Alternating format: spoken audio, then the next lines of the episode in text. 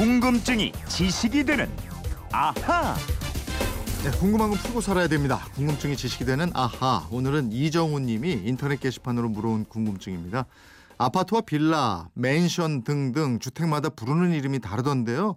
어떤 곳은 가구 수가 많아 보이는데도 맨션이고 가구 수가 적은데도 아파트라고 돼 있고 이렇더라고요.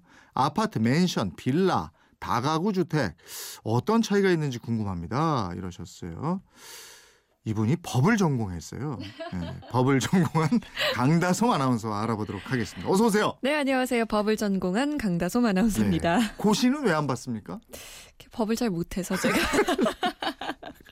언론고시 받잖아요. 언론고시. 얼른 고시 맞죠? 네. 합격했습니다. 강다솜. 다행히. 강다솜 씨는 내 집으로 된 집 아직 없죠? 내 이름으로 된 집이요. 네. 참 있었으면 좋겠는데. 어 말을 흐리는 거 보니까 아, 그러니까요. 네? 이, 이렇게 해야 약간 사람이 좀 있어 보이는 거예요.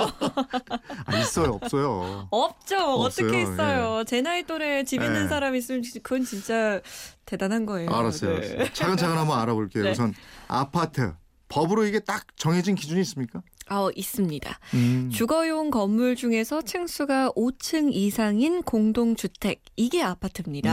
네. 옛날 아파트는 5층이라도 엘리베이터가 없는 경우가 있는데요.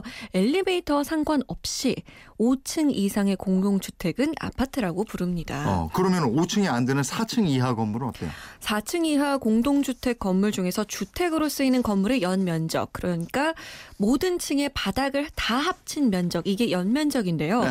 이 연면적 이 660제곱미터 이상, 옛날에 쓰던 평수를 기준으로 하면 200평 넘는 주택은 법적으로 연립주택으로 분류됩니다. 음, 660제곱미터가 넘으면 연립주택이다. 만약에 연면적이 그거보다 작으면 어때요? 규모가 그보다 작은 공동주택이면 다세대 주택이 됩니다. 그럼 이거 한번 정리해 보면은 네. 5층 이상은 아파트고 4층 이하 중에서 연면적이 660제곱미터 옛날로 따지면 200평이 넘으면 연립주택이고 네. 연면적이 200평이 안 되면 다세대 주택이고 이렇게 네. 되는 거죠? 예, 이제 좀 정리가 되고 이거는. 그럼 맨션은 어때요? 이 맨션은 건축법에 나와 있는 주택 형태가 아닙니다. 그냥 건설업체나 건축업자가 입주민들에게 좀 멋있어 보이라고 고급스럽게 포장하기 위해서 붙인 이름일 뿐입니다. 아, 이 법적인 주택 형태가 아닌데도 사용하는 이름으로는 빌라도 있고요. 네. 타운이라는 이름도 법적인 기준이 있는 주택 형태가 음. 아닙니다. 그럼 맨션으로 부르던 건물 이걸 네네. 색칠 다시 해서 이름을 아파트 이렇게 바꿔도 되는 겁니까? 아, 그럼요. 어. 그 맨션으로 불렀던 공동주택이 5층 이상의 건물이라면 얼마든지 아파트로 고쳐 불러도 됩니다. 법적으로 원래 그 맨션은 아파트로 돼 있는 주택 형태이기 때문이죠. 음, 그런데 외국 보면 아파트하고 맨션하고 구분이 되는 것 같은데요? 네, 일본 같은 나라는 우리랑 구분법이 다릅니다. 음. 주택을 크게 세 가지로 구분하는데요. 네. 먼저 아파트는 목조 건물로 3층 이하의 주택을 말합니다. 음. 기둥이 나무로 돼 있고 벽은 판자나 석고보드로 지은 목조 주택 이런 집을 아파트라고 해요. 어. 두 번째는 경량 철골 구조로 기둥을 만들고 벽은 석고보드로 세운 집, 즉 일본식 아파트보다는 조금 더 튼튼하게 지은 집 이런 집을 코포나 하이츠라고 합니다. 음. 층수는 5층 이하의 규모입니다. 코포라고 지금 그랬죠? 네네. 하이츠. 우리나라로 치면 연립주택 정도 되는 거겠네요. 네, 일본에서는 지진에 대비하기 위해서 이런 집을 많이 짓는데요. 일반 서민들이 주로 사는 주택 형태고요. 마지막 맨션은 우리나라의 아파트와 비슷합니다. 철 골조나 철근 콘크리트 구조로 돼 있고 층도 더 높습니다. 가격도 더 비싸기 때문에 중산층 이상이 맨션이나 단독 주택에 거주합니다. 음, 미국에도 아파트가 있는데 우리하고는 이게 개념이 좀 다른 것 같더라고요. 네, 미국에서 아파트먼트, 즉 아파트는 임대용 공동주택을 의미합니다. 네. 주인이 사는 집이 아니라 세입자가 월세를 내고 사는 집이 아파트입니다. 음. 그리고 우리 아파트 같은 주택은 미국에서 콘도미니엄이라고 부르고요. 아, 집이 아주 큰 대저택 이런 걸 맨션이라고 합니다. 우리는 콘도가 어디 저 놀러 가서 네. 쉬는 곳이잖아요. 네. 예, 콘도나 맨션이 미국에서 완전히 다르게 쓰이네요. 그렇죠. 콘도나 아파트 모두 건물 모양은 같은데요.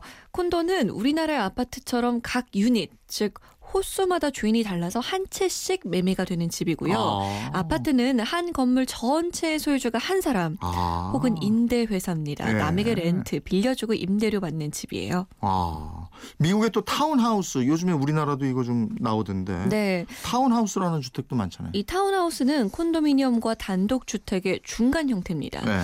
벽은 이웃과 공유하지만 위와 아래는 누구와도 공유하지 않고 내가 소유하는 형태 그리고 각각 주차장 이 있는 주택이고요. 네. 정원이 있는 단독 주택은 하우스, 싱글 패밀리 하우스라고 부릅니다. 예, 그렇게 구분돼 있고 미국에서는 아파트 빌릴 때 스튜디오라고 그러는데 스튜디오는 뭐예요?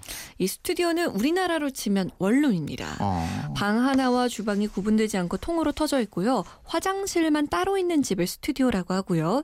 스튜디오보다 약간 넓고 방과 주방이 구분된 집은 싱글이라고 하는데요.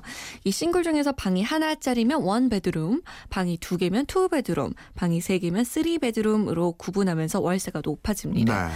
또 미국의 아파트는 가구가 빌트인으로 된 집과 그렇지 않은 집으로 나뉩니다. 예. 일본, 미국의 주택 형태 이제 정리가 됐고 네.